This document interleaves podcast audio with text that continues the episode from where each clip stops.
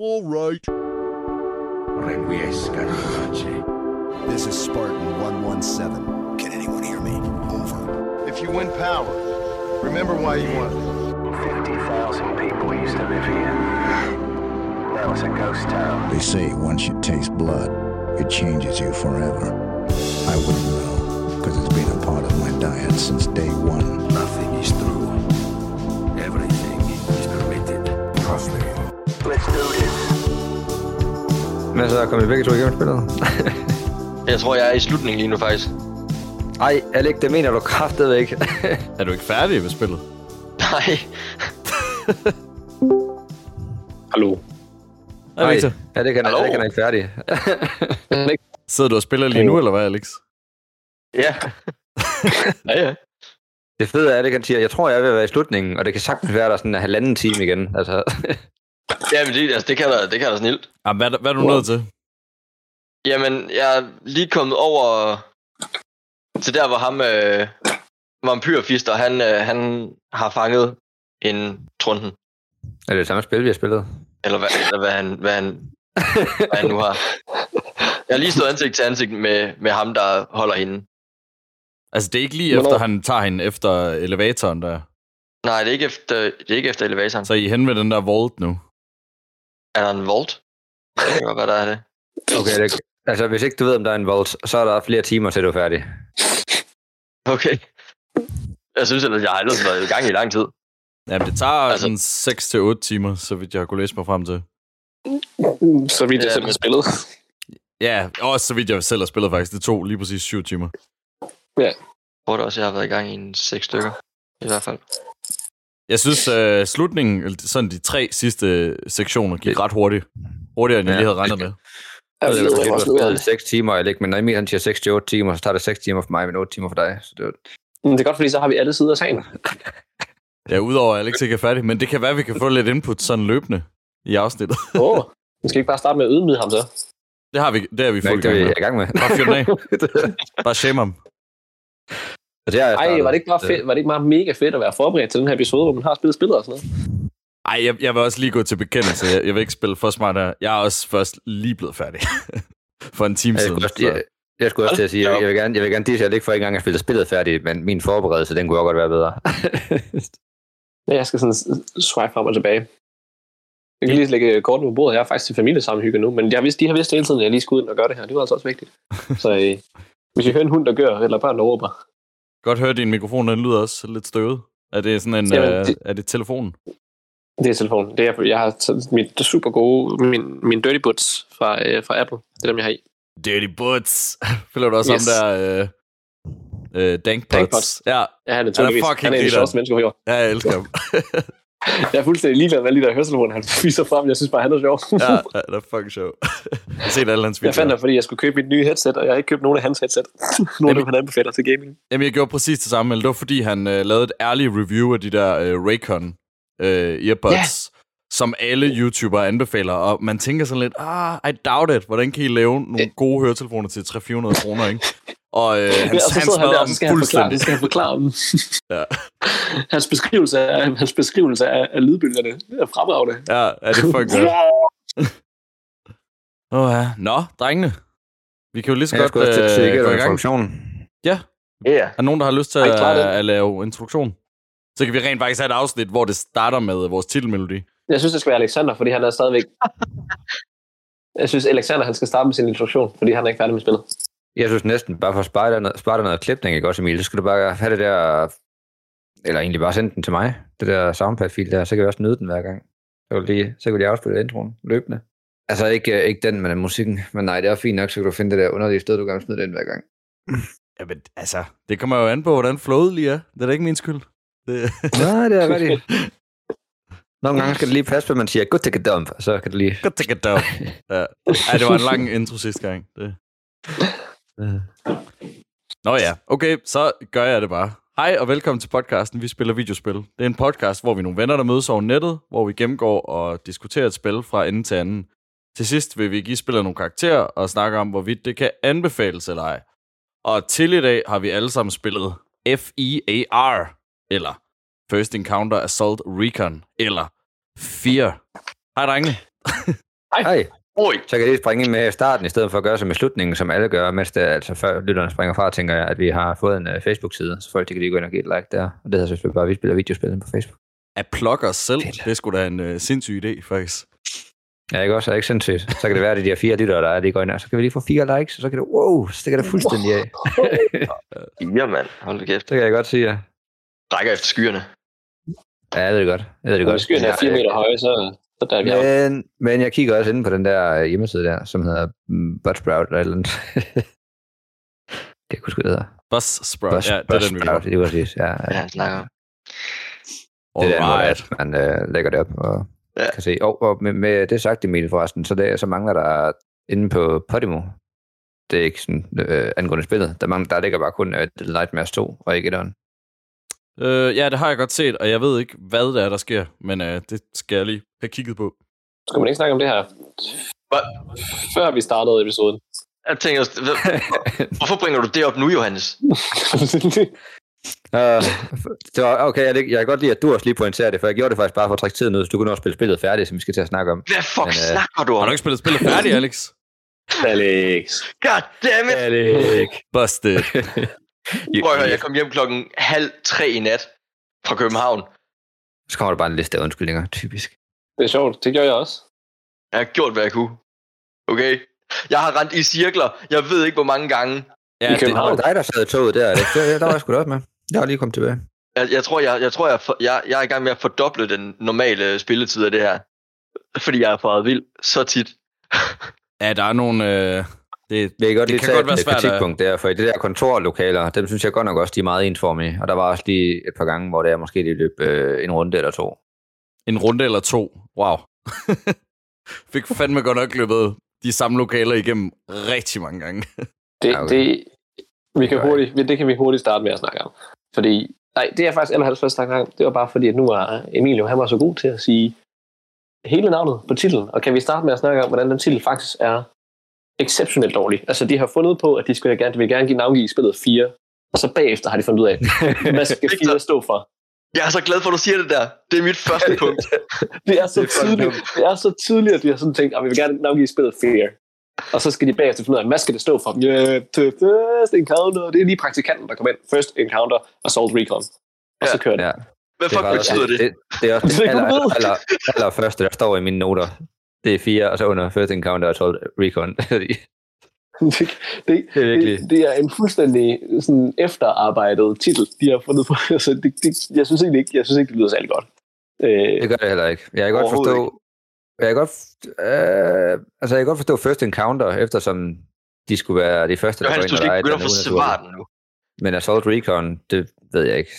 Det svarer lidt til, hvad nu den der gyserfilm hedder, med de der herre og fru, som går ud til nogle gysersteder.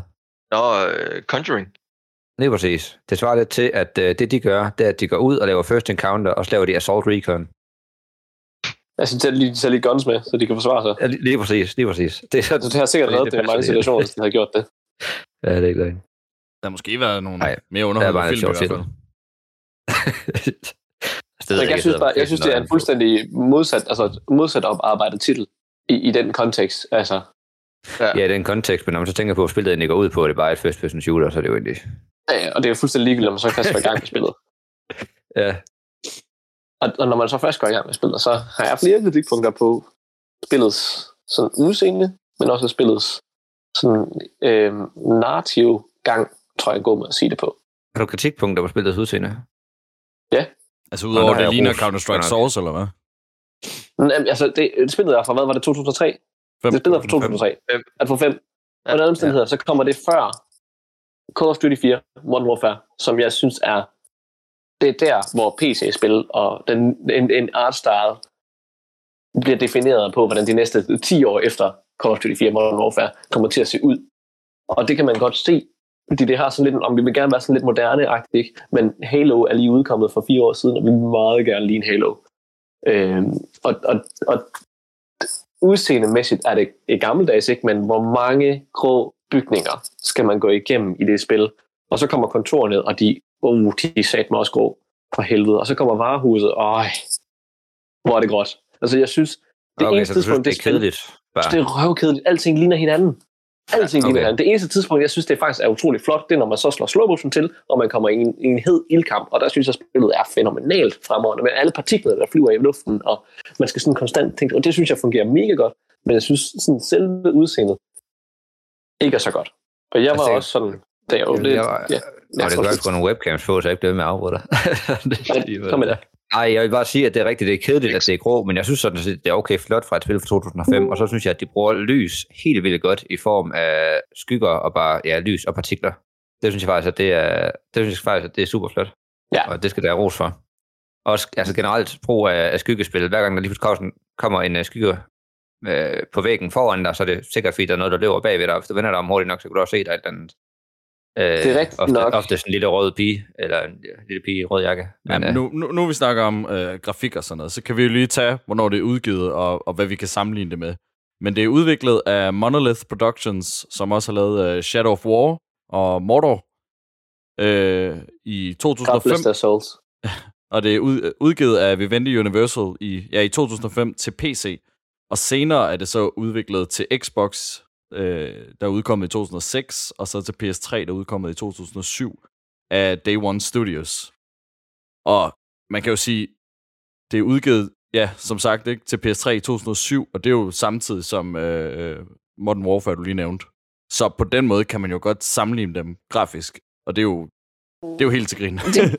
Det vil jeg bare ikke. Det vil jeg ikke. Altså, der skal man tage, fordi hvis man har en udgivelse, der er lavet til PlayStation, ikke? Og den udkom i 2007, så er det fordi, der skal laves en port. Og hvis spillet er lavet til PC, så skal det portes til konsol. Og det er ofte en ret langsomlig proces. Man ser meget oftere, og det ved jeg det her, man ser meget oftere, at man har lavet en konsolspil, og så porter den til PC. Det er åbenbart nemmere af nogle tekniske årsager, jeg ikke ved. Så derfor kan man godt sige, at det tager 2 år at gøre. Og der er sikkert også nogle andre. Monolith, de har i historisk set været igennem utrolig mange sådan, hvad skal man kalde det, trademark-problemer. For eksempel deres første skydespil Blood, som jeg for resten er kæmpe fan af. Det har først nu fået lov til at få en genudgivelse. Og den har været meget sådan, straks rammer for, hvordan den må være genudgivet. For det sted, det er en anden firma, der egentlig ejer rettighederne til Blood. Og det er først blevet udgivet nu af Nightdive Studios. Og Nightdive Studios må faktisk nu ikke længere patche det for at rette nogle fejl. Fordi at det betyder, at de skal lave ændringer på noget, nogle andre ejer. Og det vil dem, der ejer det, det vil de ikke have. Og der har sikkert været noget andet juridisk, som Monolith, de så har været problemer med FIA, kunne jeg forestille mig. Der er mange kokke om spillet her, ikke? Med udgivelser og datoer og udvidelsespakkerne. Ja, de er lavet Timegate Studios også, ikke? Det ved jeg ikke, men jeg synes som sådan, at for at komme tilbage til tråden, så synes jeg, at udseendemæssigt, der er det meget partikler og lys. Og lys, den havde jeg lige glemt, og den har jeg glemt at skrive noter omkring, men når jeg tænker tilbage på det, nu spillede jeg det lige efter vi optagede sidste episode, og så har jeg ikke spillet det siden. Lyset bed jeg nok, at det har været noget tid siden, men jeg har ikke kommenteret på lyset, jeg har kun kommenteret på, at jeg synes, at spillet, hver gang man ikke er i kamp, ser røvkedeligt ud, og ikke er særlig flot, men det øjeblik, man så kommer i en kamp, så er det med partikler, der flyver over det hele, og magasiner, der ligger på jorden, altså patronhylser, der ligger der, her og der, og alting går i stykker omkring dig. Hvis du står bag dækningen i en mur, skyder frem, og modstanderne skyder imod dig, så hele muren der bare bliver skudt i stykker foran dig. Det ser sindssygt fedt ud. Ja, det fungerer virkelig godt. Det fungerer så godt. Og der kan du også se lyset fremad på væggene, hver gang du skyder, og hvis du rammer lamper og sådan noget, så kører de også frem og tilbage, og lyset det følger med helt perfekt, og det ser bare, det synes jeg, det ser godt ud. Så var det spil fra 2005, det havde jeg grædet ved. Men samtidig, man skyder med den der søm pistol, eller hvad det nu er. Altså, og du bare nailer dem til væggen. Ja, det er fucking svedigt. Det er pissefedt. Altså, det er fucking svedigt. Det ser så godt ud.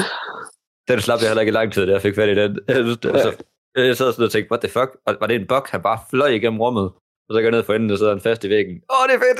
Jeg ved det. Lige præcis. Og så er det også, derudover. Jeg var faktisk kæmpe fan af at have 2 pistoler. Bare løb rundt med 2 af dem, og så bare plukke livet løs. Det var fucking svedigt. Det var super fedt. Det var mega fedt. Våbne generelt. Våbne i det her spil. Fremragende. Altså, nu har vi snakket om det visuelle udtryk, men det altså lydmæssige udtryk er top-dollar. Jeg synes, alle våbne lyder tunge og makabre og kraftfulde. Og det lyder, når man smadrer en modstander ind i væggen med en sømpistol. Eller jeg kan ikke, den hedder Penetrate, gør den ikke? Jeg ved ikke lige, hvad den hedder. Det er der, der spiller, spillet lige nu. Jamen, den fortæller mig ikke, hvad den hedder. Jeg synes, der er en samtale, inden jeg introducerer mig selv. Jeg synes, vi skal kalde den Penetrator. Det er et rigtig godt navn. Også den der godt, der hedder, ikke? Og den lyder det, man gør, det er, at man render rundt og penetrerer dem, og det er fucking lækkert. Lyddesignet var bare fremragende. Og nogle gange, når man finder de der små radioer her og der, der fortæller om situationen, man løber rundt i det narrative, altså den narrative struktur, så kan man finde sådan nogle radioer rundt omkring, som jeg brugte mega meget tid på at lede efter, fordi det var mega spændende, fordi så kan man høre, hvordan nyhedsudsendelser, eller tv-udsendelser, eller journalister, og sådan noget, hvordan de egentlig fortæller om den situation, man egentlig står i, og man kan høre, hvordan at de ikke ved noget, men også samtidig, hvordan de fortolker noget, eller hvad de ved, og hvordan, når man så ved, hvad der sker i hele det her narrativ kompleks, hvordan at man kan høre, at det måske bliver gemt lidt væk, og det bliver ligesom sådan suppressed af mangel på bedre ord, som at dem, der har kontrol over det narrative aspekt, som jeg tænker, vi skal komme til lige om lidt, så må de prøve at gemme det ind, hvad der egentlig foregår. Ja, man oplever ligesom, hvad kan man sige, det er fra to sider, ikke? Man oplever det fra indenfra, ikke? Og så fra mediernes side. Lige præcis. Der ved ikke også, hvor mange af de her telefoner for at sidde og aflytte dem. Det er jo nemlig det. Satte dem i hvert fald i gang dem alle sammen, men jeg må indrømme, jeg blev ikke og lyttede færdigt ved dem alle sammen. Nej, det gjorde jeg. Fordi det var også spændende, fordi så hører man, hvordan det sker op til, at det hele det så går galt. Og det er vigtigt.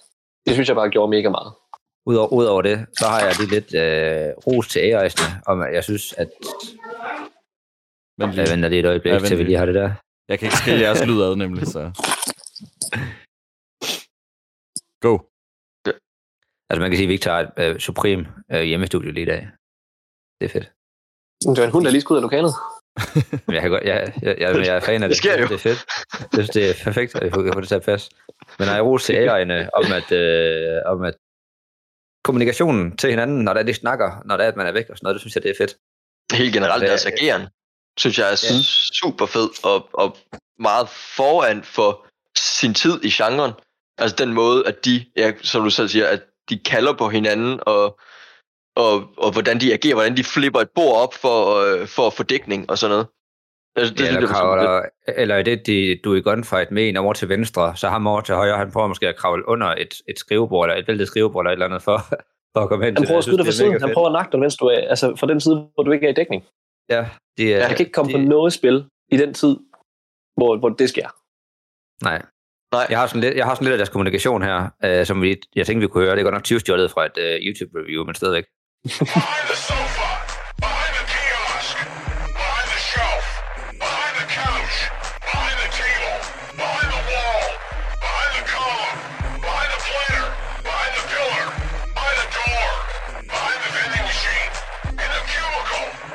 Men ja, det er, men den måde, de... Altså, jo, det er en ting, man har set siden det allerførste Half-Life-spil, det er, at det, man spiller imod, altså de modkontrollerende AI, de bruger... Altså, de siger ting, for at spilleren kan høre, hvad de laver, så spilleren kan føle sig som en superhelt og reagere på, hvad de gør, inden at de egentlig gør det. Fordi, men hvis du ved, at han skal til at kaste en granat, hvis du hører ham kan sige, grønt, og han kaster en granat, så ved du, jeg skal nok rykke mig nu. Fordi så lander der en granat, og så kan du nå at gå væk. I stedet for, hvis de ikke siger noget, så lander der en granat, og så dør du. Ergo, har I nogensinde prøvet at spille Call of Duty World at War på veteran? Det 5. Call of Duty i sagen. Der var det 2. verdenskrig i Japan. Nej. Okay, men i den, hvis du spiller på den sværeste værgrad, den måde spillet gør det svært på, det er, at modstandere, de spammer granater. Og du har, altså, medmindre du er tæt på dem, og de kan kaste mega langt, men medmindre du er tæt på dem, så har du ikke nogen jordisk anelse at finde ud af, om de er der, før der kommer den der lille indikator, der fortæller dig, at der er der. Men så i stedet for, så det spiller som 4, eller som før et eksempel, det originale Half-Life, så er der en radiomeddelelse, der siger, granat! Og så ved du, okay, men der kommer en granat imod mig nu, så skal jeg til at repositionere. Og det er fedt. Og hele den måde, de kommunikerer på, og fortæller spilleren, hvad de gør, mens de gør det, så spilleren kan nå at reagere. Det er bare nice. Det er en genistreg i... Jamen helt klart er det AI her bare det, der får spillet til at føles levende, fordi... Helt vildt. Man kan jo mildt sagt sige, at grafikken er uddateret, ikke? Altså, det meste visuelle er uddateret. Så man skal sådan lidt... Det tog mig lige et par timer at sådan ikke føle, at jeg sad og spillede et Counter-Strike mod. Men det er også... alligevel skulle jeg sådan suspend min disbelief lidt, ikke? For sådan ordentligt komme ind i universet. Jeg håber, de laver en remaster på et tidspunkt, fordi... Men når man også tænker på det, ikke? Hvis det her det spillet udkom i 2005, ikke? Half-Life 2 udkom i 2004, og Half-Life 2 ser miles bedre ud end det her spil. Half-Life 2 er meget flottere end 4. Sådan både på sådan rent objektiv grafik, men også på det kreative design, som jeg altid hiver frem i en episode. Det er mit navn. Fordi alle modstandere, man slås mod, det ligner hinanden, udover de der super tanky dudes. Ja. Så alle identiske. Shit. Altså nu, når vi snakker om... Jeg vil lige tilføje, en gang imellem, med hensyn til brug af lys og skygger, så en gang imellem føler du ser noget, og så ofte så skyder jeg bare, og så er der ikke noget alligevel. Indtil jeg så regner ind i de der superspioner, som bare bliver usynlige, og ninjaer rundt. Fuck, jeg havde dem. Jeg synes, de var meget irriterende. Det var nice. Ja, det kan jeg godt lide. Men det, på grund af dem, så hver gang jeg så et andet, hvor sådan, var der noget der, så skyder jeg bare refleks. Og det er lidt dumt, hvis man løber tør for mig. Jeg havde et par gange rundt i spillet, hvor det, jeg var ved at løbe tør for mig på begge våben, og jeg synes, hver gang jeg samlede et andet op, så kunne jeg ikke rigtig nå at samle det op, jeg skulle bruge. Heldigvis var der ikke friendly fire, men jeg fik godt nok skudt nogen i hovedet en gang imellem, sådan af ren refleks, ikke? Så, det var altså også nice. Ej, men jeg vil også sige, at det var første gang, jeg sådan var ved at løbe tør for ammunition rigtig, rigtig mange gange, at jeg fandt ud af, at det var sådan lidt et Matrix-spil, i og med, at du kan hoppe og sparke, og så laver du sådan nogle kung fu-sparker 7 gange i luften, inden du lander igen, og slide og spark, og du one-hitter alle folk med dine kampsportsteknikker. Det var rimelig vildt. Det ved jeg ikke, at vi altid har gjort brug af. Jeg spillede spillet på den sværeste grad, og det øjeblik, du kommer så tæt på, så er du død. Så det fik jeg ikke gjort. Ej, jeg vidste, at jeg havde registreret, at det var der, og nogle gange, så skulle jeg lige finde mig lidt sej, og så brugte jeg det der slide-kick til at få det til at ligne, at jeg sådan gled hen mod noget dækning. Men det har jeg altså heller ikke opdaget, at man kan. Får man introduceret det på noget tidspunkt? Nej, men du er stadig i gang, så bare hop og spark. Hop og klik på den store knap samtidig. Ja, det tror jeg sgu heller ikke lige er opdaget. Nej, jamen, man får ikke introduceret det på noget tidspunkt, at det her, det kan, det kan du. Du får jo heller ikke særlig meget introduceret, at du kan skifte rundt mellem dine granater. Det er jo bare noget, man opdager, tænker jeg. Det er jo noget, du går ud fra. Det tror jeg faktisk, jeg fik at vide på et tidspunkt. Spillet gør ikke særlig meget for at holde ens hånd. Men det er jo bare ting, typisk gamle spil, tænker jeg også. Ja, men jeg synes, der er forskel på at holde en i hånden og på at lige hurtigt fortælle dig, det her det er noget, du kan. Fordi, ja, det er rigtigt. Altså, jeg har da nogle gange været op og mile i folk, men jeg har aldrig, altså, jeg ved ikke, hvilken funktion jeg skulle bruge for at slide og sparke og sådan noget. Altså, så det er ikke, medmindre at jeg lige snubler over det, kommer til at fejltrykke et eller andet, som gør, at jeg gør det ved et uheld, så aner jeg jo ikke, at jeg kan det. Hvordan slider man, siger I? Det har jeg altså heller ikke opdaget. Du skal være i fuld tempo med dit løb, det man accelererer sig lige så stille, når du begynder at gå. Så skal du være i fuld tempo i det, du gør det, og så skal du slå og så crouch lige efter hinanden. Og jeg kan ikke huske, om du skal crouch først og så slå, eller du skal slå og så crouch. Jeg kan forestille mig, at du skal crouch først og så slå, og det er det samme med, når du skal hoppe og sparke i luften.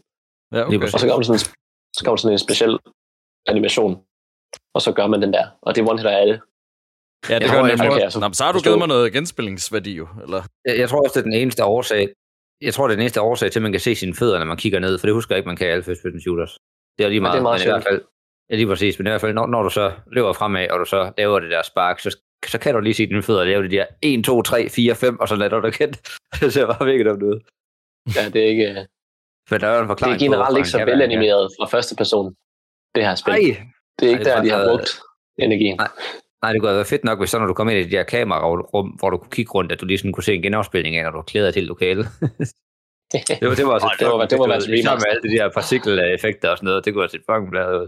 I hvert fald med det der, hvis der kommer et remaster, så kunne det være 50 tilføjer sådan noget.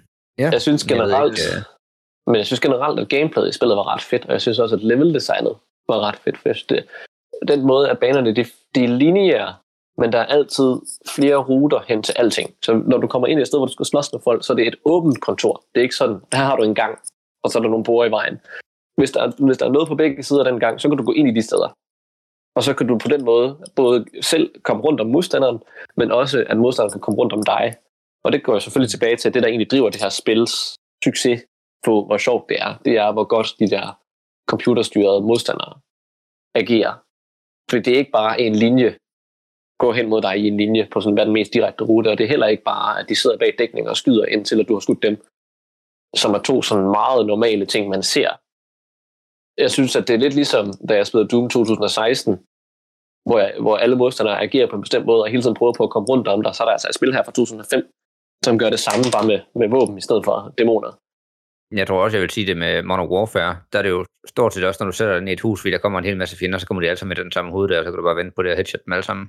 Lige præcis, og hvis ikke de gør det, så sidder de i dækning langt væk.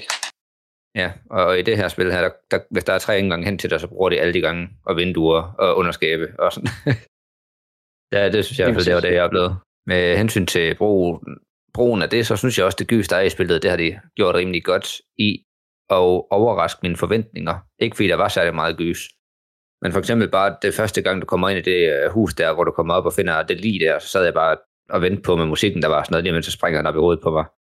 Og så kommer der sådan en lille bitte flash, og så er der bare en stemme bagved dig, der snakker, fordi din teammate er kommet om bagved dig. Nej, det er rigtigt, ja. Og så et par andre gange. Altså jeg synes mange af de der, fordi det gik igen og igen. Det er ligesom Hunger i Little Nightmares med den der gang, du skulle gå ind af, og man kunne... Altså første gang, jeg så den sekvens med, at han går hen mod en gang i et hospital, så tænkte jeg, jamen det er sikkert noget med, at han er barnet til en eller anden, eller sådan noget. Og det kommer du til at gøre 5 gange, eller sådan noget. Hvor det er, du skal gå hen en gang, og så en gang, så bliver den længere, og en gang, så bliver den fyldt med blod, og sådan lidt. Og sådan lidt. Lige der synes jeg ikke, det var mega brugbart, men nogle af de gange, hvor du falder ned, og så lander du på et gulv, og så når der er blod, eller plet af blod, og sådan noget, det ved jeg ikke. Jeg synes nogle gange... Spillet kører ret meget sådan en...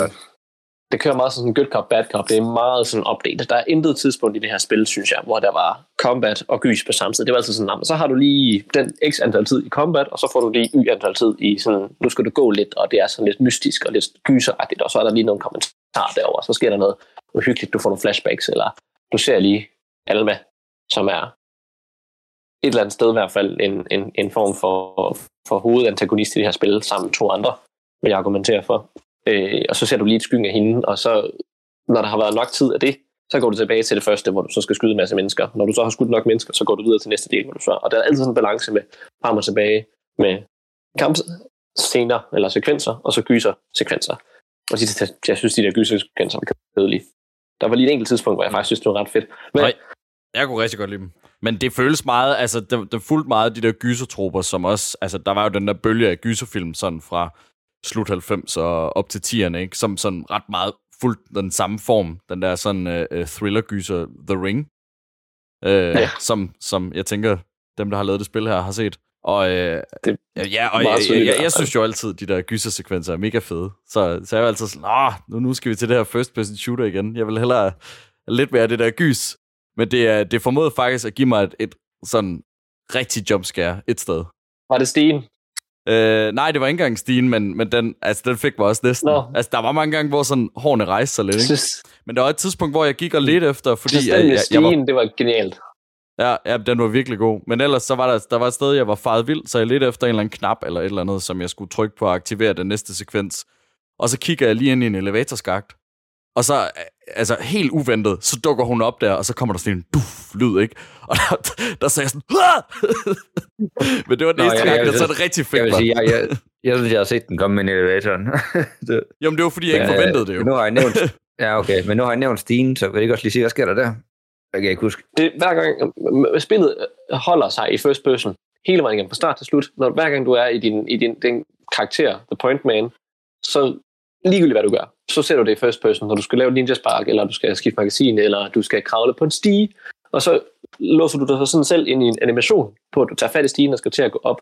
Og så er der en enkelt sekvens i de her, og det sker bare en enkelt gang, så er der en enkelt sekvens, når du så skal kravle på den her stige, når du så tager fat i stigen og skal til at kravle nedad, så animationen er, at du kigger jo ligesom lige ned, og så kigger du lige op, mens du skal til det. Og i løbet af den animation, at du lige kigger op, og så skal kigge ned, så står Alma på toppen af stigen. Okay. Og så er hun væk det øjeblik, at du får kontrol over, hvor du kigger hen lige bagefter. Ja. Jeg vil så sige, at jumpscare, det fungerer rigtig godt for mig. Det er også derfor, jeg er også vild med Dead Space, for det er næsten ikke andet end jumpscares. Den største jumpscare, jeg fik i løbet af det spil her, det har jeg fået af min egen skygge.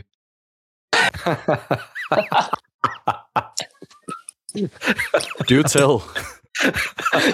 Hvad er det for en historie? Og jeg headshottet min egen skygge.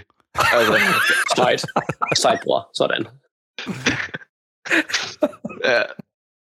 Men og det er fordi det, man har en meget markant skygge, så når jeg har hørt et eller andet, og så vender jeg mig rundt, og så passer det lige med, at lyset der er i min ryg, og så er det bare meget markant lige foran mig, og jeg reagerer, altså der var jeg på duberne, så jeg reagerede prompte.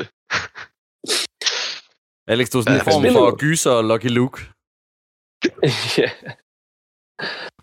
Spillet holder en ret god balance, synes jeg også, fordi det har den der, det kan godt være, at det er opdelt i sådan en gyser og kamp, men man er altid sådan, man er altid på duberne, fra snart til slut. Altså, det er ikke et spil, jeg tror, jeg vil sætte mig ned og så spille i en lang smør, fordi man, det bliver jo meget sådan drænende, fordi man altid er på duberne, fordi der er altid den der, lige om lidt kommer der skræmmende, og så sidder man og sådan er forberedt på, at nu skal der ske et eller andet uhyggeligt. Og når man ikke skal sidde og være forberedt på, at der sker et eller andet uhyggeligt, så skal man sidde og være forberedt på, at man ikke bliver banket bagfra af en eller anden soldat, som man slår sig mod. Og det synes jeg var ret nice, at det er altid, man er altid tvunget til at være på duberne. Og når man så er på duberne, ikke, så har man en slow motion sekvens, der gør hende totalt overpowered. Altså fuldstændig overpowered. Fordi altid går i slow motion, men man kan ligesom selv tænke hurtigere, end modstanderen kan, fordi at altid går i slow motion omkring en. Mm. Men jeg spiller så godt nok til at spille et træk. Eller nej, det er ikke rigtigt. Jeg holdt også pauser, men det var det eneste spillet, jeg spillede i, indtil jeg blev færdig. Jeg tror, det tog et par dage. Men jeg spillede det også efter sidste optagelse. Så ja, men det er nemlig det. Måneder, siden jeg blev færdig næsten. Husker jeg det som, jeg egentlig ikke var noget sidste optog. Men som du selv siger, det tog et par dage, men hvis du sidder i 8 timer i streg, så er det altså, så tror jeg bare, det er ret drænende. Ja, det tror jeg. Mm. Så er det også der, det begynder at blive for kedeligt at kigge på og sådan ting. Ja. Det gjorde jeg heller ikke. Jeg spillede også over et par dage, og så skiftede jeg lidt ud med at spille nogle andre spil i mellemtiden, og så gik jeg lige tilbage til det og sådan noget. Det tog nok en uge for mig at gennemføre, fordi så var lige 2 timer gang kørende 5, 6, 7 gange. Der var måske også bare lidt for få ting i spillet nu igen. Jeg ved godt, vi har sagt det nogle gange, ikke? Men det er jo et gammelt spil. Så man forventer måske også lidt noget andet af den type spil i dag. Altså, der forventer man et eller andet form for opgraderingssystem og sådan noget, ikke? Et skiltræ eller noget.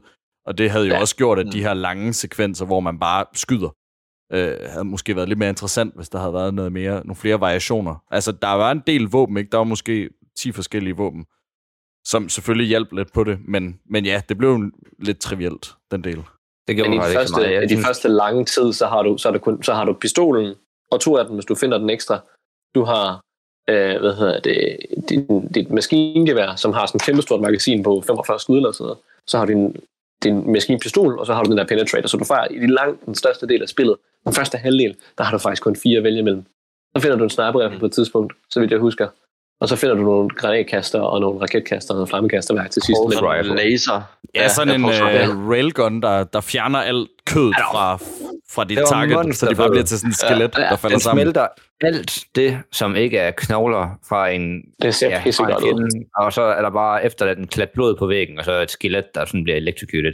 Jeg tænkte sådan en Green Goblin i Spider-Man 1, de der bomber, han har, som man smider op, og så piu, og så er der kun skelettet. Ja, det er præcis.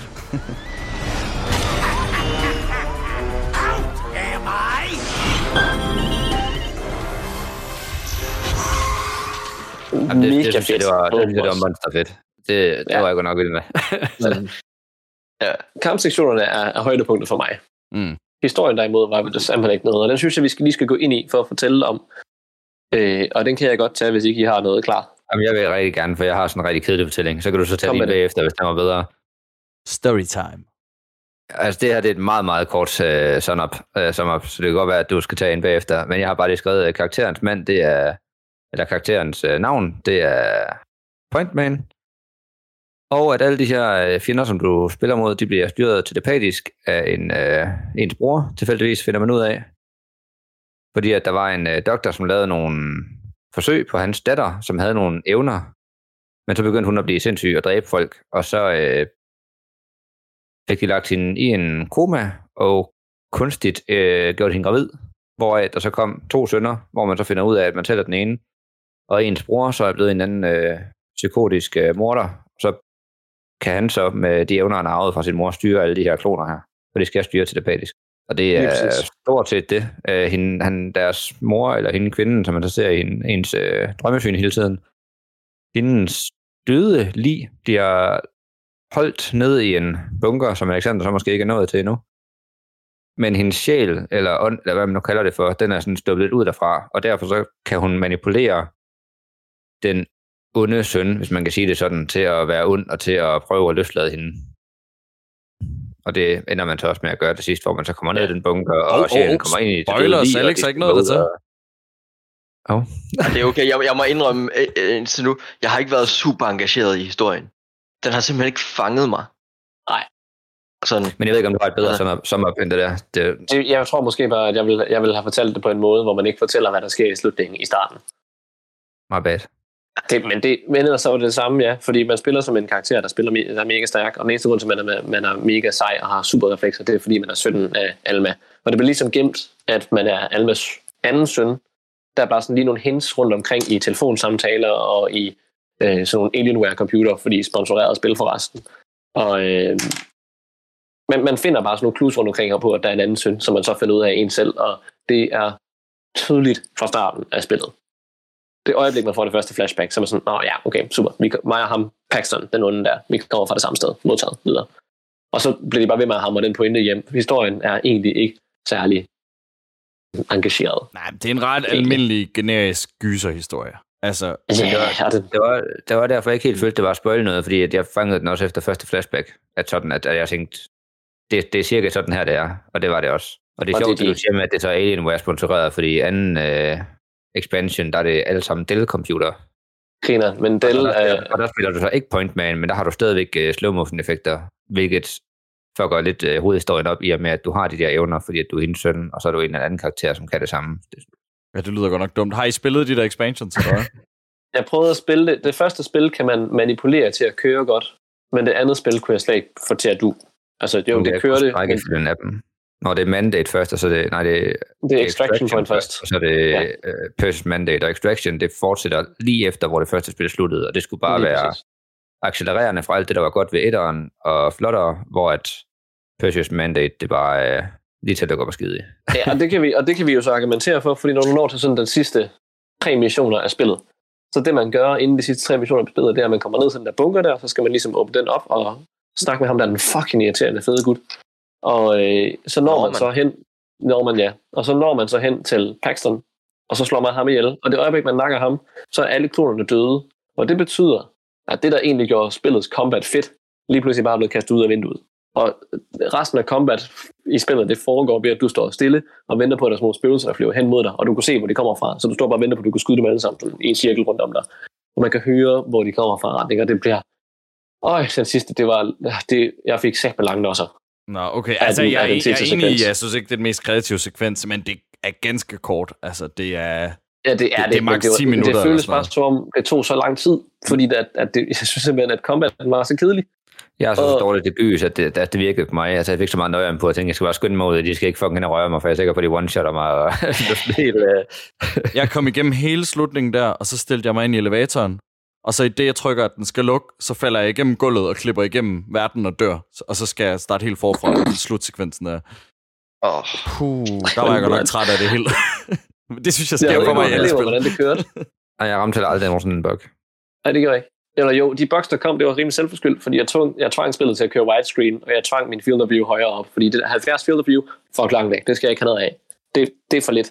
Jeg kan ikke, altså, min synebredde skal altså være mere end bare lige sådan fuldstændig snævert lige foran mig. Så jeg tvang kameraet til at gå længere tilbage og give mig et bredere synsaspekt. Og jeg tvang det også til at være i widescreen til 1080p.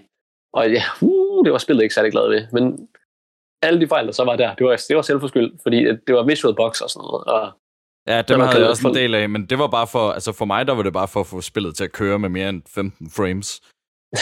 Der skulle jeg smide en fil ind, der gjorde, at baggrunden sådan blinker, sådan klipper lidt ud et par gange. Det oplevede jeg ikke. Det skete for mig hele spillet igennem. Ja, jeg har haft samme oplevelse. Det er sådan nok, fordi jeg har haft et eller andet software, der har påvirket det. Altså det eneste, som jeg også skrev, før jeg gik i gang med at spille spillet, det var, at jeg skulle installere den der fil, hvis jeg har noget Logitech-udstyr. For nu har jeg en Logitech-dongle for keyboardet, og der sagde de, at så skal du installere den her fil, for ellers har du kun 20 fps. Jamen, og det er jo bare, sådan er det jo. Efter jeg gjorde det, så var det fejlfrit, så var der ingenting.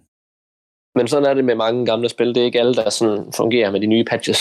Nej, det er også det, og jeg vil ikke dømme spillet ud for det. Jeg sådan så igennem fingre, hver gang der var noget. Udover lige til sidst, da det var irriterende, at jeg skal spille den samme sekvens 2 gange. Men det er jo efterhånden vant til, at jeg skal i alle spil. Så det er bare en del af det. Jeg synes, jeg prøver at tænke, hvis det var sket i Ghostrunner. Ja, prøv at tænke, hvis det var sket i Ghostrunner. Så har du kastet et eller andet. Så er det i hvert fald røget 5 ned i karakterer eller sådan noget. Nej, det skete jo også lidt, bare ikke i slutningen. Det skete faktisk næsten. Nej, jeg tror også, du spurgte for sjov, fordi det skete jo lige præcis i Ghostrunner, hvor jeg skulle gennemføre den samme bane 3 gange. Så, men, what a douche. Men det er jeg stadig glad for, udover at jeg blev psykisk ustabil bagefter. Ja, det blev jeg ikke i det her spil. Jeg synes, det var faktisk fedt, og jeg gik tilbage og var sådan, nu vil jeg gerne prøve at spille nogle af de der fede baner igen, hvor man kommer med en shotgun i slow motion og skyder en klon lige i ansigtet. Men der var ikke noget level select i det her spil. Du kan spille hele spillet igennem, og så gå tilbage til dine saves, og jeg havde altså kun et save igennem det her spil. Så jeg kan ikke gå tilbage og prøve at spille nogle af de fede baner. Det er meget manuelt arbejde, hvis man gerne vil have den. Ja, men sådan, det tror jeg ikke, det kan man ikke klandre spillet for. Det tror jeg ikke, der var særlig mange, der sådan havde på det tidspunkt. Nej, igen, der er mange af de ting, vi kan slå ned på, som jo bare handler om, at det er et gammelt spil, og sådan er det. Ja. Men jeg synes, der er en ting, vi rigtig meget kan snakke om, som vi har snakket lidt om, men det er, hvor meget effekt det havde på jer. At det er jo gyserspil. Jeg er faktisk lidt overrasket over, at der var så meget first person, for jeg havde regnet med, at det var hovedsageligt gys. Men det er jo selvfølgelig bare mig, der har læst dårligt op på det. Men blev I bange? Jeg havde regnet med, at det var et skydespil, men lige sådan en twist. Sådan en, du ved, 80% skydespil, 20% skram. Ja, det så det bare handler om, at have en spænding hele vejen igennem. Og det synes jeg egentlig passer meget godt med min forventningsafstemmende. Ja, det havde jeg også, men det er mere, fordi jeg kan godt lide at vide, hvad det er, jeg går ind til. Fordi ellers nu har jeg prøvet før at spille Transistor, hvor jeg troede, jeg gik ind til Hades, så blev utrolig skuffet. Så jeg tæppte i, hvad er 4, så står der også stort set, det er bare et first person shooter med gyselementer. Så jeg vidste også godt, hvad jeg gik ind til. Hvad med dig, Alex? Også, det forventede. Ja, men jeg kendte jo egentlig ikke rigtigt til det, før I sagde, det skal vi spille. Så jeg har, som min indgangsvinkel til det, har været baseret på navn og cover. Og ud fra det, så havde jeg en forventning om gys. Altså, det var gyserspil. Ja, det hedder 4, altså, og det er pigen fra The Ring. Så ja, tænker fuldstændig. Man, fuck. Altså, ja. Så der var en, jamen, så jeg blev noget overrasket over mængden af action. Nu har du, Victor, nævnt de her sådan 2 stadier, der ligesom er, altså, vi har action-delen, og vi har gyser-delen. Så er der så også en lille tredje, som er den her super fjollede, jeg ved ikke, komiske del eller sådan noget, som for eksempel, når man møder Norman. Nå ja, det er rigtigt. Jeg synes, det var så mærkeligt for mig. Ja, så musikken der også ændrer sig. Ikke, mens han siger, så var sådan, hvad? Hvad fanden skete der der? Jeg synes, han går på at beskrive på, der er faktisk en tredjedel, og det er hver gang, han er på, og man hader ham. Han er en fucking nørd. Don't shoot! My name is Norton Mapes. I'm an engineer. Shit, it's a civilian. Give him a comm link. Hello? Who are you people? The good guys. Are you all right? Oh, sure. I'm having a hell of a time. You said you're an engineer? Can you help me get into the network? What am I, an IS lackey? Tell you what, you disable the local security system, and I'll see what I can do about the server. I can disable it remotely once I'm logged in. No, you can't. It's on a separate network. Back that way. Why do you want us to bring down the security system anyway? My why? You want my help, that's the price. Just wait here. Og man ved det bare, så snart vi møder ham. Ham der, han kommer til at forråde os. Han kommer til at være pisseirriterende. Og han kommer til at forråde os. Yep. Jeg tænkte, at de havde baseret ham der fra GTA 5 på ham der. Nu kan jeg ikke, hvad han hedder. Han hedder sikkert det samme. Gør det ikke. Nej, okay, fair nok. Men det var, jeg kunne ikke lade med at tænke på ham. Og jeg tænkte også bare, at han er det samme som jeg. Irriterende, træls. Og jeg stod der ikke skide på ham. Men det synes jeg, det var super mærkeligt, altså. Og det hører meget, meget ud af det. Altså ikke fordi det var fint nok med et lille opbrud med noget andet. Fordi som du også har sagt, Victor, det er sgu meget det samme, man sådan møder stemning, altså udseende og sådan noget der. Så der kom der lige et opbrud på en eller anden måde, som lige gav noget andet og pustede noget liv. Det var bare mærkeligt. Altså. Jeg synes ikke, det var særlig fedt. Jeg synes ikke, det var fedt liv. Det kan godt være, der pustede liv ind til det, men det var sådan et drænende liv. Det er lidt ligesom, og det er lidt ligesom hvis man er en tur i byen og har det fucking fedt. Man er ude med alle sine kammerater, og man er ude med alle sine venner, og man har det fedt, og man møder en masse mennesker og har det mega hyggeligt. Og så møder man lige pludselig bare den person fra arbejde, man ikke gider at møde, som så hægter sig på en. Fin analogi. Og så lige pludselig så handler det faktisk bare om at slippe af med den her person fra arbejde, men ikke gider at have hægtet sig på. Ja. Og så kan det så være fedt igen, når man så er sluppet af med ham. Og så næste gang man går i byen, så får man den samme oplevelse, men så kommer man så med. Men det var sådan lidt...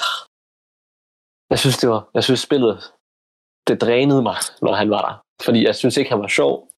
Jeg synes kun, han var irriterende, og han var frustrerende. Og han var med til at drive historien en lille smule fremad, som at, du ved, han spiller sig mega dum. Og man kommer også hen til, altså man kommer hen til hans kontor på et tidspunkt, hvor der ligger chips og snacks og skrald ud over det hele. Og det er det eneste kontor, der ikke ligner nogen af de andres, og det er kun fordi, der er chips og skrald ud over det hele. Og så har han også en telefonsamtale med, at hans manager siger til ham, nu skal du holde væk fra den her pige. Hun synes, du er ubehagelig. Og alle synes, han er ubehagelig, tænker jeg. Men ja, der var hende her, blondinen også, som... Nå ja. Som også er en karakter, der giver et lille pusterum, eller i hvert fald en lille smule forandring, og det synes jeg fungerede rigtig fint. Hun har sådan kommenteret lidt på, at man bare nakker alle, sådan, okay, altså, you don't have to kill everybody. I'm just gonna stay here. Det synes jeg er meget fint. Der kom sådan en escort quest på et tidspunkt, jeg synes faktisk ikke, det er så slemt, udover at hun bliver med at ikke at fatte noget hende der. Mm. Men jeg synes, hun var lidt drænende. Jeg føler ikke, der var et payoff på hendes sekvens. Ellers så er det bare mig, der ikke helt fattede det. Det var en del af historien. Ham, der stod for hele det her, hvad hedder den, kooperation. Han stod for det sammen med en anden tøs, og de to stod for det sammen. Og den blondine, man så møder, det er hans søn. Hans datter. Ja, hans datter. Ja, men det var... Ja. Jeg tror, det var med for at drive historien en lille smule fremad. Okay, det tror jeg også gik over mit hoved. Altså ikke ham Paxton Fettel der, eller hvad? Nej. Fordi han er klonen. Eller han er ham, der lavede klonen. Nu går jeg ind og finder ud af det. Det hed ATC. ATC står for et eller andet, og så var der præsidenten Genevieve Arstride, og så skal jeg se, om jeg har skrevet Harlan Wade. Og det var Harlan Wades datter, som hende er dame. Min din er. Og det er ham, der ligesom har lukket... Det er ham, der har lukket Alma inde, som også er hans datter. Har jeg skrevet det op? Okay. Ja, Alma er hans datter, fordi at, ja, det finder man ud af. Og det er lidt sindssygt at tænke på, at han har lavet forsøg på hans datter, og efter at hun begyndte at blive lidt cray-cray, så lavede han hans datter i en falsk koma og lavede børn på hende. Altså selvfølgelig, okay, det lyder meget forkert. Ja. Men gjorde hende gravid. Aflede på hende, ja. Sig det rigtigt. Jeg kan ikke huske, hvad det hedder. Det var jo det, han gjorde. Så teknisk set, så dræber du en af dine bedstefar. Ja. Yeah. Fordi at du er jo Almas søn, ligesom ham den anden er, og så dræber du ham for at komme ind til din mor for at slippe hende fri. Jamen, det er vel Paxton, man slår ihjel, ens bror. Ja, og så slår man ikke også Harlan Wade ihjel. Gør man også det? Nej, det er... Nej, det gør hun selv. Det gør hun selvfølgelig selv. Det gør Alma selv, ja. Han står dernede, og så kommer hun ud, og så... Ja, det ser man i det, de der drømmesyn der. Men hun slår så din bedstefar ihjel. Hendes far. Og du slår din bror ihjel. Ja. Yes. Så vil vi jo lidt styr på det. Men historien lyder meget mere mærkeligt, når man lægger det ud på den måde her. Det.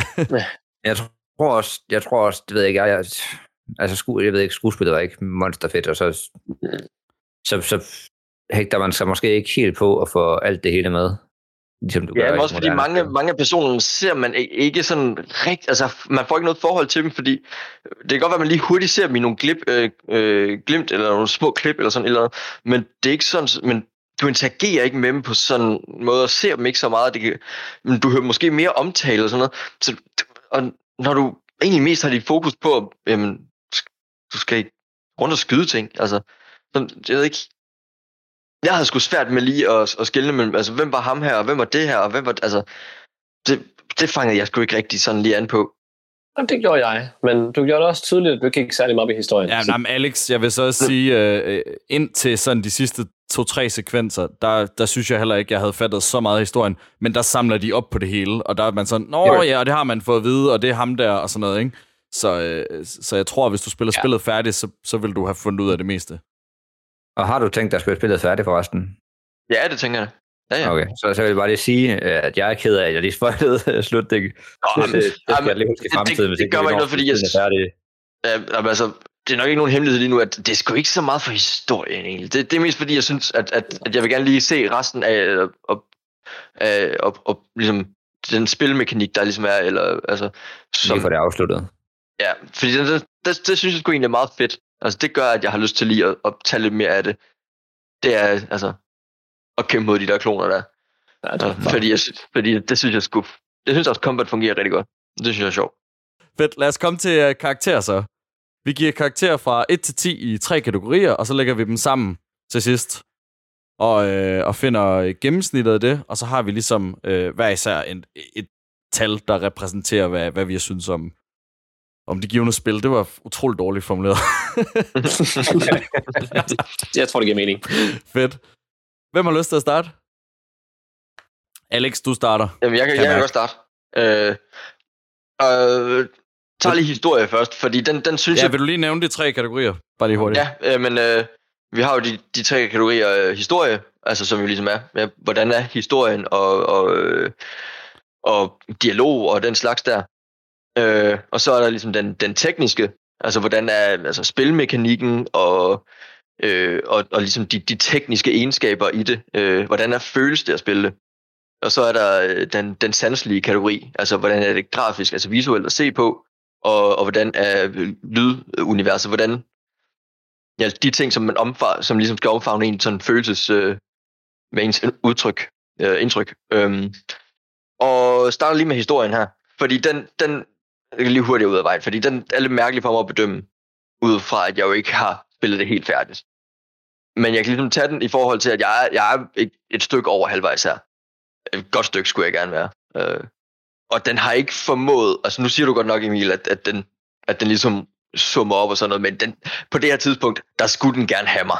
Altså, men jeg må indrømme, jeg var sgu, altså i starten, jeg var sgu ret sådan forvirret over, hvad fanden foregår der, altså, og lige pludselig, altså, der kommer den ene slags fjende, og den anden slags fjende, altså, hvor jeg på et tidspunkt skrev ned, altså, at nu har jeg mødt, altså, gyserpigen fra The Grudge, vi har en eller anden form for vampyr-milits, I don't know, hvad fuck det er, og Black Panthers ninja-fædre, som kommer ud af ingenting. Altså, bare sådan...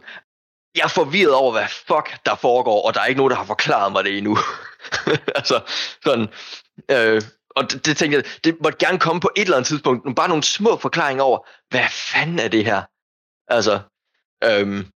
men så den karakter, jeg har skrevet ned på historien indtil videre, er sådan af 5. Men det... Lige midt i. Men det er ud fra... Ja. Og det synes jeg er højt sat, men det er kun fordi, at jeg har jo ikke spillet det færdigt, så jeg ved ikke, at jeg kan bedømme det så hårdt ud fra det. Ja. Så det tekniske, der giver den en 8'er. Fordi det synes jeg, at det er det, der gør det spilværdigt. Altså. Og det synes jeg er super fedt. Og det er også... altså det, der gør, at jeg har lyst til at spille det færdigt lige nu. Det er fordi, det synes jeg, det er sjovt at sidde i. Og så det sandslige, der giver den også en 5'er. Altså, det er ikke... det er jo et gammelt spil, så selvfølgelig ser det slidt ud sådan noget på mange punkter, men jeg synes ikke, det var ikke noget, som gjorde ondt på mig på den måde. Altså, jeg kunne godt være i det. Til gengæld så lydsiden, synes jeg faktisk ikke var særlig god. Våbnene var okay sådan sammenlignet med, altså med den gang og sådan noget, men jeg lagde meget mærke til det, når man gik på trapper for eksempel. Jeg synes, det var så mærkeligt i mine ører. Og så generelt, så var jeg egentlig ikke så vild med selve lyddesignet overordnet. Men så jeg giver den sandslige en 5'er også. Modtaget. Johannes. Han er go next. Og det var allerede... Okay, fint nok. Jamen, historien, det var sådan lidt med first person shooter. Det var en kedelig historie. Jeg havde også tænkt mig at give det en 5'er, fordi jeg tænkte, at altså inden for de første times tid, der synes jeg, at det hele det gav meget god mening. Men det var ikke, fordi spillet det fortalte mig det. Det var efter, du ser det første flashback, så koblede jeg en historie sammen i mit hoved, og så endte det med, at det var historien. Så... Og, altså, jeg ved ikke, om spillet det skal have ros for det, eller om det bare er for gennemskueligt, fordi man ligesom har set det før, men nu spiller vi også et spil, der er 15 år gammelt. Så jeg tror, jeg giver det en 4 ud af 6, eller en 4 ud af 10 hedder det så. Jeg har ikke meget mere at sige om historien der. Mekanik, controls, jeg synes også, det fungerede fint. De har selvfølgelig nogle genværstaster på lidt sjove knapper, som gamle spil har, men det kan man altid ændre. Det får en 8'er også bare, ligesom Alec. Visuelt, der var jeg meget positivt overrasket over brugen af lys, brugen af skygger, brugen af lyd, modsat dig, Alec. Partikeleffekterne synes jeg var utrolig gode. Jeg ved ikke, om AI'en også går lidt derinover, eller om det bare er det vil jeg sætte under mekanik. Ja, det mekanik. Jamen, det er også derfor, den får en 8'er, men jeg synes faktisk visuelt, der blev jeg positivt overrasket, hvilket det er en 7 ud af 10. Alright. Victor? Narrativt, der synes jeg, der var jeg mere imponeret, end jeg er, men det er egentlig ikke så meget for fortællingen. Det er mere, hvordan det bliver fortalt, fordi hvis man bare spiller det igennem, og ikke udforsker de kedelige kontorer, så får man ikke særlig meget med. Men jeg nævnte det i starten, og jeg synes, at den der beskrivelse af kontoret, man får sådan en, hvad ved verden omkring en, og hvad ved man selv, fordi man er i det. Den balance mellem de to, jeg synes, var mega smart og mega fed, fordi det er lidt ligesom, jeg ved ikke, hvad jeg skal sammenligne det med. Lad os sige, det er ligesom i Bioshock, når man finder de her små sådan, radioer og hister her, der kan fortælle, hvad der er sket på forskellige tidspunkter før spillets foregående. Man får bare en helt ny forståelse fra universet, og den synes jeg var mega højt, så selvom historien var super stenet, altså selve den narrative fortælling, hvad spillet går ud på, mega nederen. Altså det var sådan, der sker ingen tid. Jeg synes ikke, det var særlig spændende. Det var, altså, hvis du udelukkende var den, jeg ville stemme for, så ville jeg være lavere end jer. Men jeg synes, at den universspillet så beskriver, baseret på, hvad får man at vide udefra? Finder man alle telefonerne, hvor man kan høre optagelserne af, hvad folk fortæller hinanden, og så kan man selv samle alle de sådan små detaljer sammen, og det giver det altså ret højt op, fordi jeg synes, at det var en fed måde at hvad skal man sige, give guldrød for enden af pinden, i forhold til, at nu skal man ud og udforske verden, og så får man ned i historien. Og det lyder ikke som, at der er andre end mig, der har gjort det. Fordi jeg fik ret meget ud af at gå rundt, og der ligger jeg op på, selvom det er kedeligt, og det går alligevel op på en 6 for mig i en narrativ, udelukkende baseret på den der verdens beskrivelse, man får af hele den her konflikt, som der er. Og i gameplay, der giver det også 8. Det lyder som, vi alle sammen er meget enige i, at det fungerede sindssygt godt. Det er gammeldags, og det er rimelig outdated, både på knapper, men også på, hvordan det spiller. Så altså, det er bare man har fundet ud af bedre måder at gennemføre de ting, som spillet gør. Dengang det udkom, der var det banebrydende, og der var det det bedste af det bedste. Og der er nogle ting, det spil, det gør, som man altså stadigvæk ikke gør i dag. Nu brugte Johannes selv eksempel som Call of Duty, og Alexander hader, når jeg basher på Call of Duty. Men det er fordi, at jeg synes, modstanderstyringen i Call of Duty og mange lignende spil er mega ligegyldige. Altså, men i det her spil, der gør det rent faktisk noget. Og det var banebrydende dengang, og nogle gange så er det stadigvæk banebrydende. Og så synes jeg, slow motion-mekanikken fungerede helt vildt godt. Så det giver jeg også 8, som sagt. Så sanselige udtryk, der kan jeg ikke beslutte mig. Fordi når spillet er i sit S, som jeg synes var i combat-sekvenserne, så synes jeg, det var fucking flot. Altså, der synes jeg ikke, jeg synes, det var flot. Ikke på, hvad skal man sige, hvordan tingene så ud, men på, hvordan alting blev oplevet. Når man kommer i slow motion, man står i dækning, man skyder efter nogen, man kan høre de råber efter en, man kan se alle partiklerne flyve i vejret, og patronen flyve igennem luften, bare sweep forbi dig, og man kan høre lyden af en patron, der flyver forbi dig, fordi modstanderne misser, og så bare siger, og mens den ryger forbi, og du så skyder igen, og du kan se, at blodet splatter, og du kan nogle gange skyde hovedet af folk, og du kan nogle gange bruge en sømpistol, der sætter dem fast i væggen, og sådan. Det synes jeg kunne være mega flot. Men det er også bare en brøkdel af spillet. Altså, det er det bare. Fordi det er ikke altid, at det lige falder alting på plads. Fordi når alting falder på plads, skyhøjt, altså 9,5, der synes jeg, det fungerer sindssygt godt, men du bruger nok nærmere, du bruger 80% af tiden på ikke at være i slow motion i kampen, og det er kun måske 10% i alt lige falder på plads, og alle brikkerne falder på plads. Og der daler det bare ned til min 5'er, måske. Så hvis man skulle tage midten, så lad os sige, at jeg giver det 7 i det sanselige aspekt. Fordi det har virkelig nogle områder, hvor potentialet kommer altså, til udtryk. Og så resten af områderne, hvor man kan se, der er potentiale, men de rammer den ikke. Og så synes jeg, at alle bygninger, man går ind i, er grimme og kedelige. De er alle sammen grå. Det er kun, når man er i kamp, at det viser falder på plads. Og der falder det også bare på plads nogle gange. Så 7, siger jeg. Og så vil jeg bare kommentere på, at jeg synes, at alle våbne var fremragende. Altså, lyden af et hver gevær, pistol, shotgun, lød skidegodt i mine ører. Jeg skal lige høre, hader jeg, når du basher Call of Duty? Jeg tror, det var Emil, jeg kom til at mene, og ikke Alexander, som jeg kom til at sige. Jeg skal også bare lige vide, om jeg havde udtalt mig noget, jeg kunne huske. Nej. Det kan jo godt være, det er lidt af selvsom. Jeg ved, altså, vi er da i hvert fald store fans af i hvert fald nogle dele af Call of Duty. Jeg skulle også lige til at sige, jeg har ikke noget mod, at du basher på Call of Duty overhovedet. Men Modern Warfare, det skal du ikke basse på. Dem alle sammen har det samme AI. Dem alle sammen. Mm. Modstanderne opfører sig fuldstændig identisk. Der er det også, jeg vil også sige Modern Warfare, at det er meget godt historie. Borgen. Johannes, vi skal ikke snakke Call of Duty nu. Du behøver ikke fortælle det. Okay. Nej, men historie, der tror jeg også, jeg ligger lidt over jer. Jeg synes, det var meget godt. Jeg havde ikke noget imod, at man ikke fattede en skid i starten. Det gør jeg sjældent. Også selvom I siger, det var da lige til. Det giver jo mening, fordi man får det her at vide. Så sådan, ja, okay, fint nok. Jeg sætter det sammen til sidst. Og det synes jeg fungerede rigtig godt i det her spil, hvor jeg ikke fattede en skid indtil sidste sekvens, hvor jeg stort set fattede det hele, inden jeg så læste op på, om jeg havde misset nogle ting. Det havde jeg selvfølgelig. Men jeg synes, det var en fin generisk gyserhistorie, og jeg siger generisk, fordi det er jo det, det er. Men jeg elsker også film som The Ring og The Grudge og sådan noget. Jeg synes de er vildt underholdende. Så jeg synes, underholdningsværdien på historiefronten er høj, og jeg synes egentlig, den er fortalt rimelig godt. Jeg synes ikke rigtigt, der manglede noget, og jeg synes, det ligger over middel for mig. Jeg tror faktisk, jeg ligger på en 7'er der. Puh, her var. Basic bitch. Ja.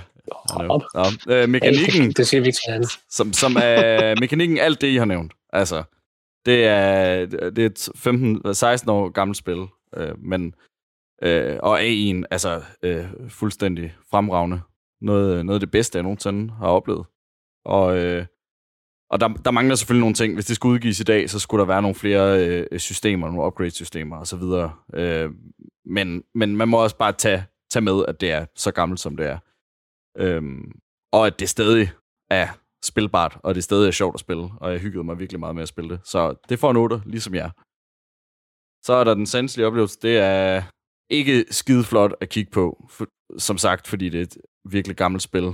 Det ligner Counter-Strike Source, og så er der de her tidspunkter, hvor når man er i duel, ikke, og skyder, så springer alt i luften, og slow motion-delen ser skide godt ud, og det med partikler, alt det, I har nævnt, og så videre. Ikke? Så halvvejs igennem spillet, der gjorde det mig ikke så meget, at det føles som om, at jeg spillede et Counter-Strike Source mod, så vendede jeg mig ligesom til det. Så jeg synes, det ligger nok lidt... Nej, det ligger... Jeg tror, vi er nede på en 5'er. Jeg ryger helt ned på en 5'er, fordi at det tog meget af oplevelsen fra mig, at det så ud, som det gjorde. Og der bliver bare en... Altså, hvis de laver en remaster eller en genudgivelse på et tidspunkt, så tror jeg, at bare det får... det får i hvert fald langt højere i lige den kategori, så samlet bliver det selvfølgelig også noget bedre bedømt, fordi jeg synes, alt andet fungerede så godt, som det gjorde. Så en 5'er lige midt i, og så regner jeg lige det ud. Så kommer der pause-elevator og jingle nu. Fedt. Bare snakke med. Jeg vil gerne lige tilføje, at... jeg vil bare tilføje, at jeg er næsten bedre.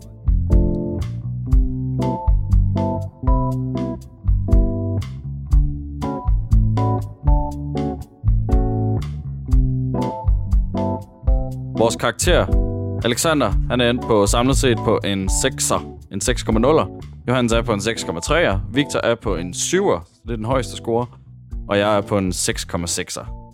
Så man må sige, vi er sådan rimelig enige. Hvis Alexander lige spillede slutningen, så tror jeg også, han var oppe på en 6,6'er ligesom mig.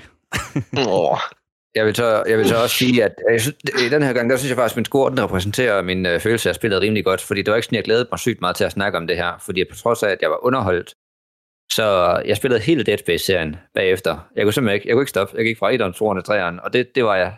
Altså, jeg er helt mindblown om det, og det kan jeg også snakke om det senere. Men det var, altså, hvis jeg skulle snakke om det, så ville jeg jo sidde og trippe på stolen hele vejen igennem, og det gjorde jeg altså ikke over det her, på trods af, at det var et fint spil. Men trods alt, lyder det som om, vi alle sammen er rimelig enige om, at også hvis vi snakker, vi har slet ikke nævnt, at man faktisk kan købe det, sådan en pakke med begge udvidelsespakker til en slik. Det kostede stort set ingenting. Og det lyder som om, vi alle sammen er ret enige om, at det er værd at tage op igen. Altså, man kan godt tage og spille det. Ja. Og jeg vil så sige, spil det, og så spil Extraction Point, fordi at det skulle bare excellere på alt det, der er godt. Og jeg tror, det er bare så svært at sige, når du ikke har prøvet det. Nej, ja, det er det også. Det er svært at anbefale noget, man ikke har prøvet. Det er research efterfølgende. Men ved du, jeg synes bare, at Jeg smider lige ind i starten af næste podcast, så har jeg lige smidt extraction point. Det synes jeg, glem alt det, jeg sagde sidste gang. Eller, kan I huske alt det, jeg sagde sidste gang? Vi skal have et segment, der hedder Johannes anbefalinger fra andre. Ja. Fordi Johannes, han synes, at Destiny 2 det er mega godt, og der er næsten ikke fedt af det. Fuck, så skal vi have en ny jingle. Ej, det skal det ikke.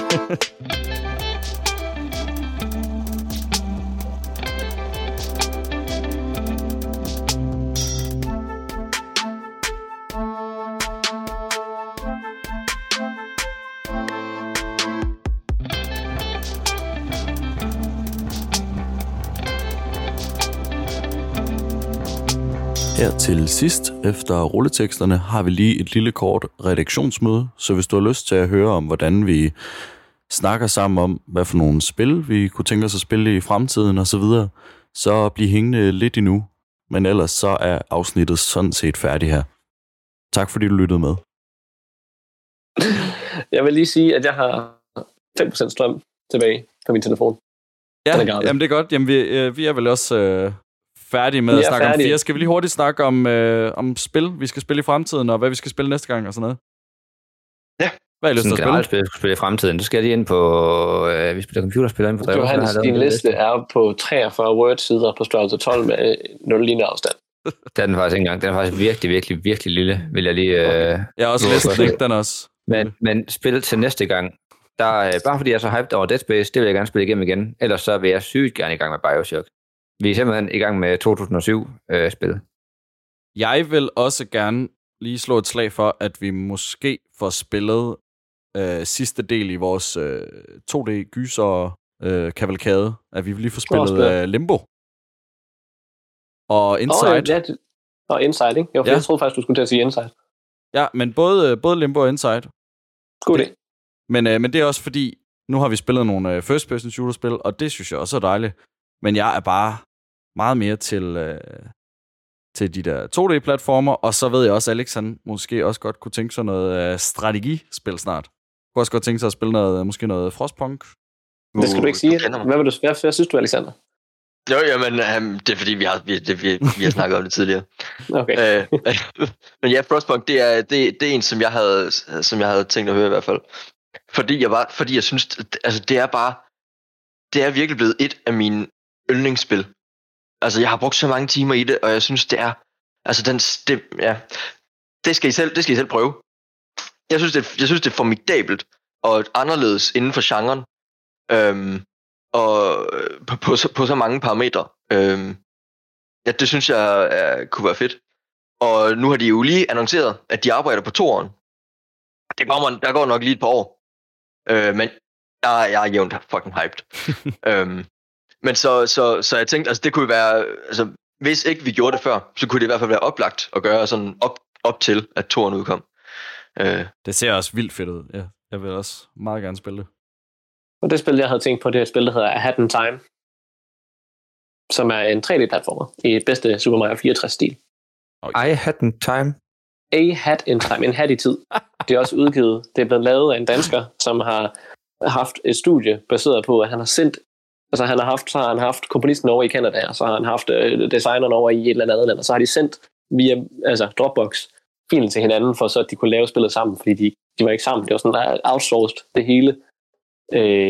Og jeg har spillet det 2 gange, og jeg synes, det er rigtig sjovt, men jeg har aldrig set det med kritisk. Det vil være et spil, jeg anbefaler til alle, der siger, at de godt kunne tænke sig at prøve noget andet, hvis de er vant til skydespil, eller hvis de godt kan lide platformer, så skal de prøve det, fordi det er altså rigtig sjovt. Men jeg har aldrig kigget på det i sådan kritisk. Sat mig ned og tænkt, okay, hvordan fungerer det her? Hvordan fungerer det her? Hvad sker der her? Hvad sker der der? Det kunne jeg godt tænke mig at prøve. Bliver vi så enige om en titel nu her, eller har vi bare smidt dem i luften? Jeg har ikke tid til at diskutere det. Eller jeg har ikke drømt til at diskutere det.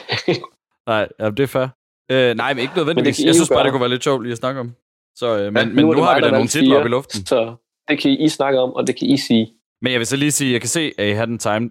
Der står i hvert fald på Google, når jeg søger på det, at det tager 15-20 timer at gennemføre. Så det er nok ikke det længste. Men man, det er ikke det korteste. Men man kunne jo godt, starte på det, og så kan vi sige, altså så kunne man gennemføre det i sit eget tempo, og så kunne vi tage nogle afsnit imellem. Ja. Hvis det og der er også en, når man køber det, så får man det originale spil og så 2 gratis udvidelser, og hvis de tæller de der udvidelser med, så tror jeg kun, det originale spil tager 10, og så de næste to, det tager 25 hver. Ja. Og så kan man sige, at det er den originale udgivelse, vi spiller. Hvor ligger spillet henne? Bare på Steam. Og på GOG, det er udgivet alle steder. Man skal bare spille det på computer, fordi hvis man køber det til konsol, så får man ikke, eller i hvert fald ikke på PlayStation, så får man ikke det hele med. De stoppede opdateringen af konsolspillet ret tidligt. Super. Jamen, så har vi da lige nogle titler op i luften. Så må vi se, hvad den lander på. Ja, jeg ved ikke, om jeg bare skal nævne de andre spiltitler, som jeg regner med, vi kommer til at snakke om. Det er en god måde at sige det, hvor du regner med, vi kommer til at snakke om det. Jamen, det er også, jeg regner, så har vi besluttet, vi kommer til at snakke om. Det er fordi, at lige nu, der har jeg spil, som jeg sidder og tænker, jeg gider ikke spille det nu, for jeg vil gerne have min first impression ind i podcasten, men så samtidig, så fjerde spillede jeg for et andet måned siden, så den hype og sådan det der med at snakke om alt det, der ligger frisk i hukommelsen, det kommer jeg til at fade alligevel, så jeg har overvejet bare at spille det, jeg spiller igennem, og så bare spille igennem igen, eller lige spille lidt af dem, når vi så skal snakke om dem. Det er i hvert fald, det er sjovere at prøve at spille nogle spil, som ikke bliver sådan retrospektivt. Altså, du ved, for eksempel, så har jeg spillet Uncharted igennem hele serien 2 gange, og det er alle 5 spil. Det ville jeg også have med Bioshock, hvis vi skulle spille det. Og det ville jeg ikke have med Dead Space. Har du ikke spillet Dead Space? Nej. Jeg plejer at holde mig for gyserspil, som er for at være gyserlig. Ja. Jeg har på højre plejer at holde mig for sådan body horror, som man hurtigt kan sige, at Dead Space er.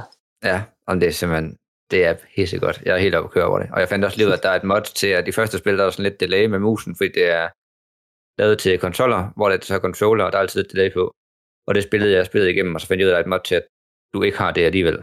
Så det, jeg er allerede klar på at spille det igennem igen. Og det var jeg også, fordi når du spillede igennem første gang, så unlocker du sådan et eller andet insane modes, som jeg er klar på at spille, som er det samme. Sammen med It Takes Two, det har I to spillet. Det vil jeg rigtig gerne snakke om.